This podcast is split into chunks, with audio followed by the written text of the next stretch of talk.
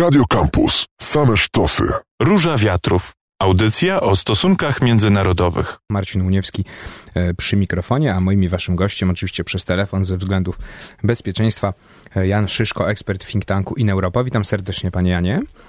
Dzień dobry, tak jest, grzecznie z domu rozmawiam. Mm, zanim zaczniemy analizować, co dokładnie robi Unia Europejska w sprawie walki z koronawirusem i co planuje robić, bo to będzie dzisiaj temat naszej audycji, to odpowiedzmy na jedno, wydaje mi się, fundamentalne pytanie, bo to wokół niego narasta bardzo dużo fake newsów, czy też, czy też oskarżeń pod adresem Unii Europejskiej, które się rozprzestrzeniają po internecie. E, o tym, że Unia Europejska nic nie robi, że pozostawiła państwa członkowskie, po co nam w takim razie taka Unia.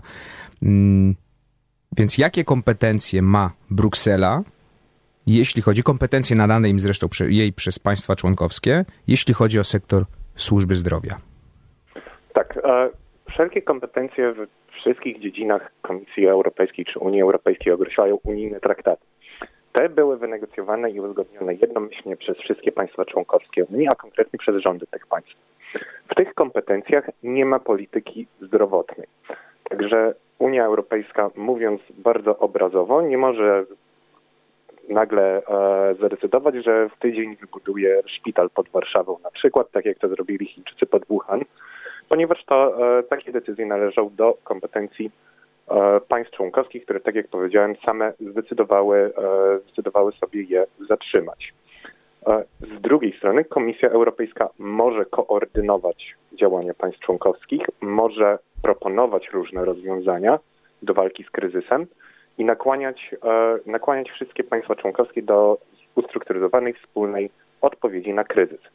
Dobrym przykładem tutaj jest e, na przykład ustalenie zasad nabywania szczepionek, gdy już te się pojawią e, na koronawirusa, aby nie było między państwami członkowskimi walki o dostawy, zawyżania cen i żeby te, żeby te szczepionki były dostarczone do, do wszystkich państw członkowskich tam, gdzie są potrzebne po możliwie najniższych cenach. Co mnie bardzo zaskakuje, to jest to, że krytyka Unii Europejskiej e, tak naprawdę idzie e, naj, w największym stopniu od publicystów i polityków, którzy są znani ze swoich poglądów eurosceptycznych. A to, czego tak naprawdę chcą, czy żądają, to jest formalne przekazanie większych kompetencji Komisji Europejskiej i Unii Europejskiej na mocy tychże traktatów, co w sposób oczywisty kłóci się z ich poglądem na Unię Europejską i jej działanie ponieważ, tak jak powiedziałem, chcą, e, chcą żeby te kompetencje, kompetencje Unii No tak, ta były mityczna Europa narodów e, tak, w takim tak, tak. degolowskim. Mm, właśnie, powiedział pan, przechodząc już do tego, co robi Unia Europejska obecnie, mm, powiedział pan o tym dostępie dla szczepionki, jeśli tak oczywiście powstanie dla wszystkich państw. Rozumiem, że to jest E, działający już e, mechanizm e, wspólnych zamówień, prawda? Co jeszcze państwa europejskie ustaliły w ramach tego, tego pakietu wspólnych zamówień? Jak to dokładnie wygląda, może tak powiedzmy? Tak, ten mechanizm wspólnych zamówień powstał w, bodaj w 2009 roku po innym kryzysie. Z, jeżeli dobrze pamiętam, chodziło o świńską grypę wówczas.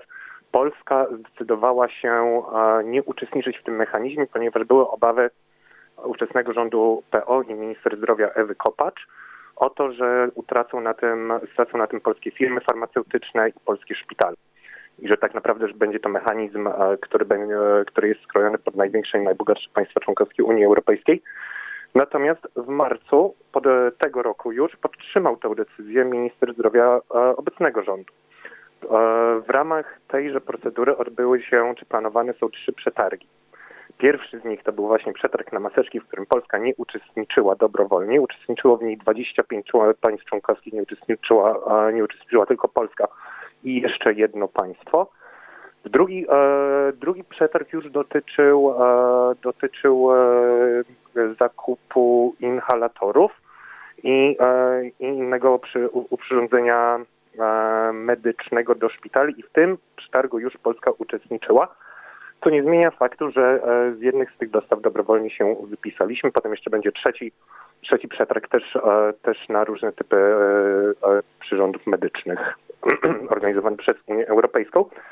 A najkonkretniejszym takim działaniem, które, które Komisja Europejska wdrożyła, była, był program pomocy gospodarczej do walki z wirusem, który łącznie wyniósł ponad 37 miliardów euro, a Polska stała się jego największym beneficjentem, o czym się bardzo mało mówi, ponieważ do Polski z, tych, z tej puli 37 miliardów euro trafić ma ponad 7 miliardów. Drugie Węgry w tym zestawieniu otrzymają na przykład mniej niż 5 miliardów, więc zdecydowanie najwięcej pieniędzy otrzymujemy z Unii Europejskiej. I bardzo skrótowo mówiąc, e, ponad miliard z tych środków to są, e, to są pieniądze, które Polska by nie zobaczyła, to są nowe środki, tak, e, które trafią do naszego kraju na walkę z koronawirusem, a ponad 6 miliardów euro to są będą tak zwaną wcześniejszą wypłatą prefinansowania na 2020 rok i przesunięcia i przesunięcie środków w ramach funduszy strukturalnych, czyli to, co mogliśmy wcześniej wydać tylko na przykład na budowę autostrad, budowę, budowę kolei. Teraz będziemy mogli wydać również na walkę z koronawirusem, czyli tutaj e, Unia Europejska poszła poszło na rękę e, państwom na, członkowskim. Czy, czy Unia precyzuje, na co dokładnie mają zostać wydane te pieniądze? No bo mówimy o ogromnych e, pieniądzach, tak. mówimy o miliardach złotych. Na co polski rząd e, ma przeznaczyć te pieniądze, jeśli chodzi o, o walkę z koronawirusem? Unia z jednej strony precyzuje, ale lista, lista potencjalnych celów finansowania jest bardzo obszerna, bo są tam wymienione, jest tam wymieniony Narodowy Fundusz Zdrowia jako całość, finansowanie służby zdrowia, kupno inhalatorów, maseczek, innego zapotrzebowania, e, za, zaopatrzenia szpitalnego.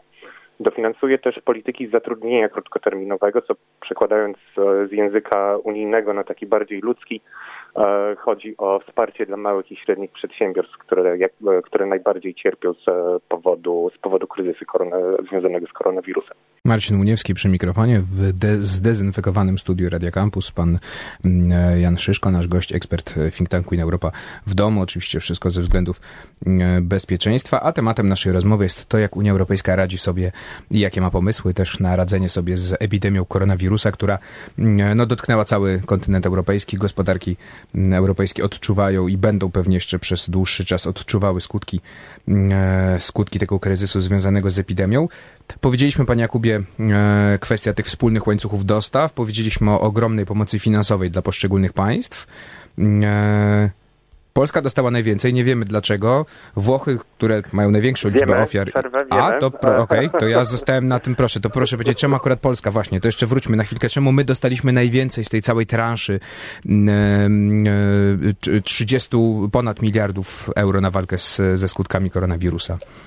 Tak, e, Wychodzi, e, wychodzi to z tego, że część z tych środków to są pieniądze przekierowane lub niewykorzystane w ramach Funduszu Spójności, czyli tego funduszu, który ma na celu e, wyrównywanie różnic w poziomie życia, rozwoju e, między państwami biedniejszymi i bogatszymi państwami e, członkowskimi UE, a Polska jest tego funduszu największym beneficjentem.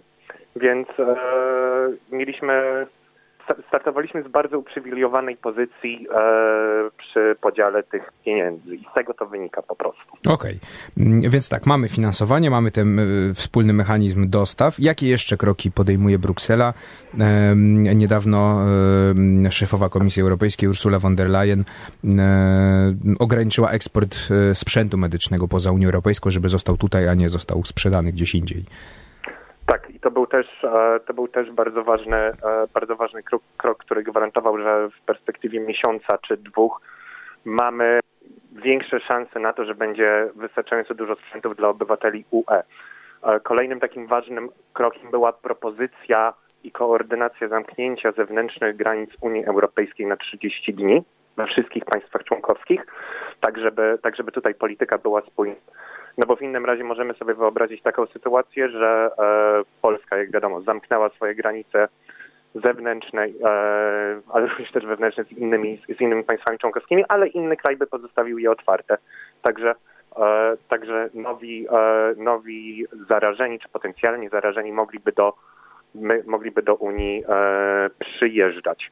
Kolejnym bardzo ważnym działaniem jest e, tak zwany mechanizm, Europejski Mechanizm Ochrony Ludności Cywilnej, a w ramach tego mechanizmu e, Unia Europejska zwraca państwom członkowskim 75% kosztów lotów ewakuacyjnych dla obywateli Unii przybywających poza, e, poza Unią Europejską.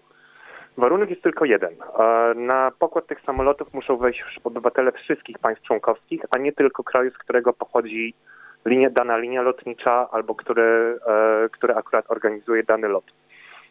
Polska na początku nie była zainteresowana udziałem w tym mechanizmie, e, mimo że w ramach jego pasażerowie podróżują za darmo i nie płacą za bilety. Jak wiadomo, w ramach e, schematu rządowego lot do domu pasażerowie płacili za loty stawki rynkowe.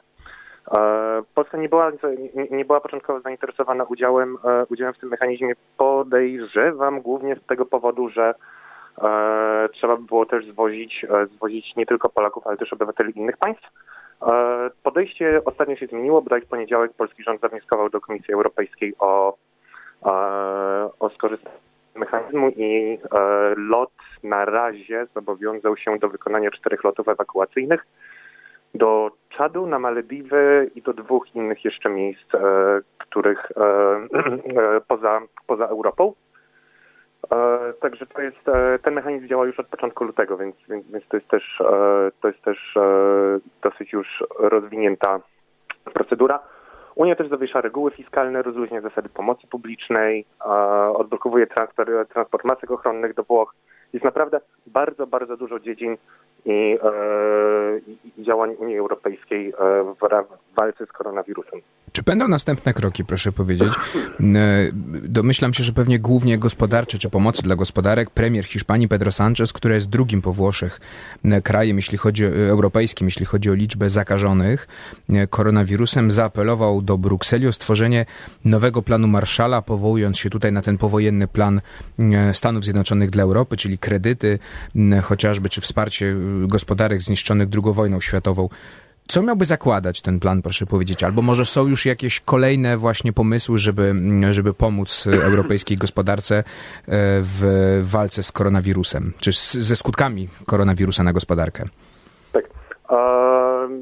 Ten plan Marszala, czy propozycja planu Marszala premiera Pedro Sancheza, ona świetnie brzmi, to jest naprawdę bardzo dobry PR-owy termin. Natomiast nie było wiele konkretów w tym, co premier Hiszpanii powiedział. Ja sobie wyobrażam tak, że E, koronawirus będzie, e, będzie miał przede wszystkim e, wielki wpływ na negocjacje unijnego budżetu, które trwają w tym momencie. Właśnie w tych dniach, teraz jak rozmawiamy, miał się odbyć drugi szczyt unijny na temat, na temat negocjacji budżetowych na lata 2021-2027. Jako, że na razie w sprawach budżetu wiadomo tyle, że nie wiadomo nic, to należy się spodziewać, że dużo więcej środków niż początkowo planowano będzie właśnie przeznaczone na stymulację gospodarek wszystkich państw, nie tylko w ramach Funduszu Spójności Państw Biedniejszych Unii Europejskiej, że będzie że będzie też e, więcej, e, więcej, więcej działań kryzysowych, fiskalnych, by pomóc, by pomóc państwom członkowskim i spodziewam się też, że będzie dużo większy fundusz na badania i rozwój, tak by w przyszłości być lepiej przygotowanym, być lepiej przygotowanym na, e, na potencjalne e, kryzysy podobne do tego, co przechodzimy w tym momencie. I skąd, pytanie tylko skąd na to wziąć pieniądze? I wydaje mi się, że takim naj, taką najbardziej oczywistą odpowiedzią, jaką a, mogą znaleźć przywódcy, to będą właśnie środki z funduszy spójności i z polityki rolnej, które, e, które trafiają do, no między innymi do Polski, ale głównie, głównie w nasz region Europy. I że jeżeli będzie, będzie powstawał jakiś fundusz na wzór planu Marszala, czy porównywalny ambicjami z planem Marszala, to, to będzie się to odbywało kosztem, kosztem środków, które, e, z których korzystaliśmy my. Moim i waszym gościem jest pan Jan Raszyński, ekspert e, think tanku In Europa, a rozmawiamy o tym, jak Unia Europejska e, radzi sobie i jakie ma plany na radzenie sobie z epidemią koronawirusa, ze skutkami tej epidemii nie tylko na nasze zdrowie, ale też na naszą gospodarkę. To jeszcze się postawię w roli adwokata diabła, czyli tych krytyków Unii Europejskiej czy eurosceptyków, którzy niestety często powtarzają argumenty, y, które powstały na wschodzie powiem tak eufemistycznie, i są rozprzestrzeniane przez jedno z państw na wschodzie, że Unia Europejska zadziałała za późno, że jest chaos, tak, bo mamy dużo państw, one muszą zdecydować. E, gdyby były rządy narodowe tylko decydowały, no to decyzja byłaby szybciej oczywiście, że jest ten urzędniczy e, właśnie e, chaos, czy taka, taki marazm urzędniczy. Mm, co by pan powiedział na to? Czy faktycznie wspólnota mogła zareagować szybciej na, na epidemię koronawirusa? Nie wiem, pomóc szybciej Włochom na przykład, bo tu też pada ten argument, że Unia zostawiła Włochy, mimo całej pomocy tej, o której mówiliśmy, to, to Włochy zostały same sobie. No, zawsze da się zrobić coś lepiej. To nigdy nie jest tak, że rzeczy są robione idealnie, zwłaszcza kiedy trzeba uzgodnić reakcję 27 państw e, na jakieś działanie. Z tym, że Unia naprawdę zareagowała szybko. Włosi na początku nie zwracali się do Unii Europejskiej o pomoc, potem zaczęli się zwracać i rzeczywiście Unia wtedy weszła i pomogła. Ja tak z tego co pamiętam 9 marca był takim przełomowym momentem w Unii Europejskiej, bo wtedy wtedy zaczął się e, w skali, w skali Europy bardzo szybki przerost, przyrost e, o 50% liczby zachorowań. Czyli 9 marca był takim e, punktem zwrotnym. 14 marca ogłoszono już plan, plan gospodarczy, o którym mówiłem we wcześniejszej części audycji. Mm, czyli tak naprawdę pięć dni zajęło dogadanie na poziomie Komisji Europejskiej i państw członkowskich planu pomocy wtedy jeszcze najbardziej podstawowej e, jego wersji, ale no 5 dni to nie jest, to nie jest dużo.